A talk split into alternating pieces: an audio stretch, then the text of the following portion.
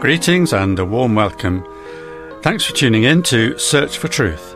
Today on Search for Truth, we bring you the second talk in our new series of uh, studies with our Bible teacher Brian Johnston. The theme of the series is the crucifixion of Jesus Christ, the Son of God. The title of this group of studies is Nothing But Christ Crucified. Those words were taken from what Paul the Apostle wrote to the church at Corinth in his letter, the first letter to the Corinthians, chapter 2 and verse 2. And it's a Bible letter which Brian focuses on in this series. And in his talk today, Brian will centre on the crucifixion as the scandal to end all scandals. So now let's go to Brian. Thanks, John. Archimedes once said that if he had a lever long enough and a place to stand on, he could move the world but it was left to the early gospel preachers to achieve this feat, at least inasmuch as they were accused of being those who had turned the world upside down. And that was a form of words in those days which had a specific and very special idiomatic meaning. To accuse someone of upsetting the world like that was to charge them with sedition. And it's little wonder that Christians should have been accused of that. After all, wasn't Christ condemned for claiming a kingship to rival Caesar's? And ever since his resurrection, loyal followers of Christ had chanted, Kurios Jesus, Jesus is Lord, while the rest of society, who were loyal to the emperor, had Kaiser Kurios, Caesar is Lord, as their rallying cry. In those bygone days, Christians were accused of atheism because they didn't revere all the pagan gods of Rome. So, that meant that atheism had a double meaning then.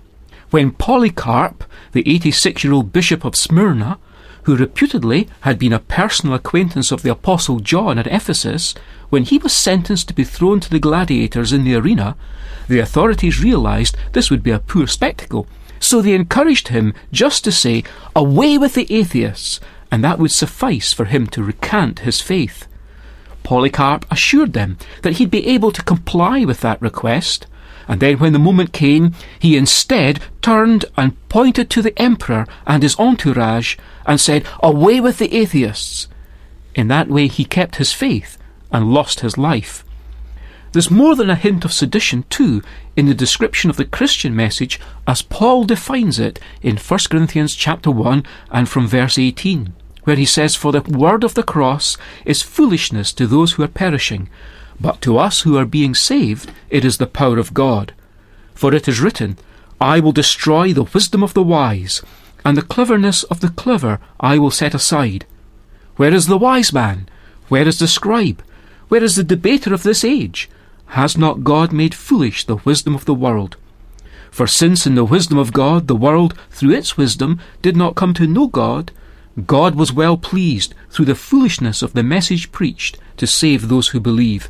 For indeed, Jews ask for signs, and Greeks search for wisdom, but we preach Christ crucified, to Jews a stumbling block, and to Gentiles foolishness. But to those who are called, both Jews and Greeks, Christ the power of God and the wisdom of God. Because the foolishness of God is wiser than men, and the weakness of God is stronger than men. The Apostle Paul, guided by the Spirit, began there by quoting from the prophet Isaiah. It was back in the 29th chapter of Isaiah that God had forewarned that he was one day going to do something wondrously marvellous, which would utterly confound human wisdom. It's made clear here that God fulfilled that promise in the most wonderful and marvellous way possible at the cross. Philosophers ever since have struggled to fit the cross into their ways of viewing the world. Religious traditionalists don't consider it to be at all the kind of sign they'd expect and the professional debaters who were around in the first century doubtless found it a topic quite unsuited for their art. Not much has changed since. Contemporary intellectuals dismiss what they view as the sadistic and horrific barbarism of the cross. They hold in utter contempt any god who could conceive of such a deed as occurred at the cross. They do this in a similar way to what's shown in an early piece of graffiti where Christians and their God were the butt of the joke. It displays a figure on a cross with a donkey's head, and under the man drawn beside it, the inscription reads, Alexander worships his God. This reflected the marginalized state of Christianity before Constantine, with a sweep of his scepter, made Christianity the empire's official religion overnight. Suddenly, Christianity had for the first time something to lose. It had gained official patronage, wealth, and respect, all of which had been totally unknown before. At one point after that, the Pope showed to Thomas Aquinas great wealth and proudly declared that the Church could no longer say, Silver and gold have I none, as it's recorded the Apostle Peter had done. Aquinas replied that it was probably for that reason that it could also no longer say, Stand, take up your bed, and walk. Such was then its powerless state. Christianity is generally better suited to being marginalized than patronized. It's more powerful when it has nothing to lose. I see it today in the powerful Christian lives of brothers and sisters in developing countries who have nothing or very little to lose. Initially, the wider categories of human society, Roman as well as barbarian, Jew as well as Gentile, all were wrong footed by God's action at the cross. No one had anticipated a cross centered revelation of who God is, and the only ones since who've ever been able to appreciate that are those who've been called by God. To everyone else, it's pure foolishness which is why Paul wrote to the Corinthians about the foolishness of the message. Notice, it's not the foolishness of the actual preaching, but the foolishness as perceived of the thing that's preached. We should always strive not to preach in a foolish way, but we always need to be prepared for the reaction of listeners that the substance of what's being preached to them is to them mere foolishness. But those who view the message of the cross like that, tragically, are perishing. The only labels that have ultimate meaning at the cross are those who are perishing and those who are being saved. In verse 18 we read, For the word of the cross is foolishness to those who are perishing, but to us who are being saved, it is the power of God. We might have expected that verse to contrast wisdom with its earlier mention of foolishness, but the term power is used instead. It's not merely that God's wisdom is greater in degree than human wisdom. That wouldn't be saying too much, would it? But God's foolishness, the cross, is more powerful than human wisdom. The cross is the shocking way in which God did what he promised he was going to do long in advance. He destroyed human wisdom with all its pretensions and arrogance and self congratulations. He did this at one stroke by revealing that the truth about himself is cross centered. Not only has this action of God through the cross upset the world, overturning all its values in what must be the ultimate sedition, it's at the same time the scandal to end all scandals. Modern political scandals, such as the so called Watergate affair in the United States, which took place during the presidency of Richard Nixon, is probably among the most famous of recent times. But that comes nowhere close the Apostle Paul says that Christ crucified was and is a stumbling block to the Jews. The word translated stumbling block is the word we get our modern term scandal from. For the Jew, Christ crucified was an oxymoron, two words that should never belong together.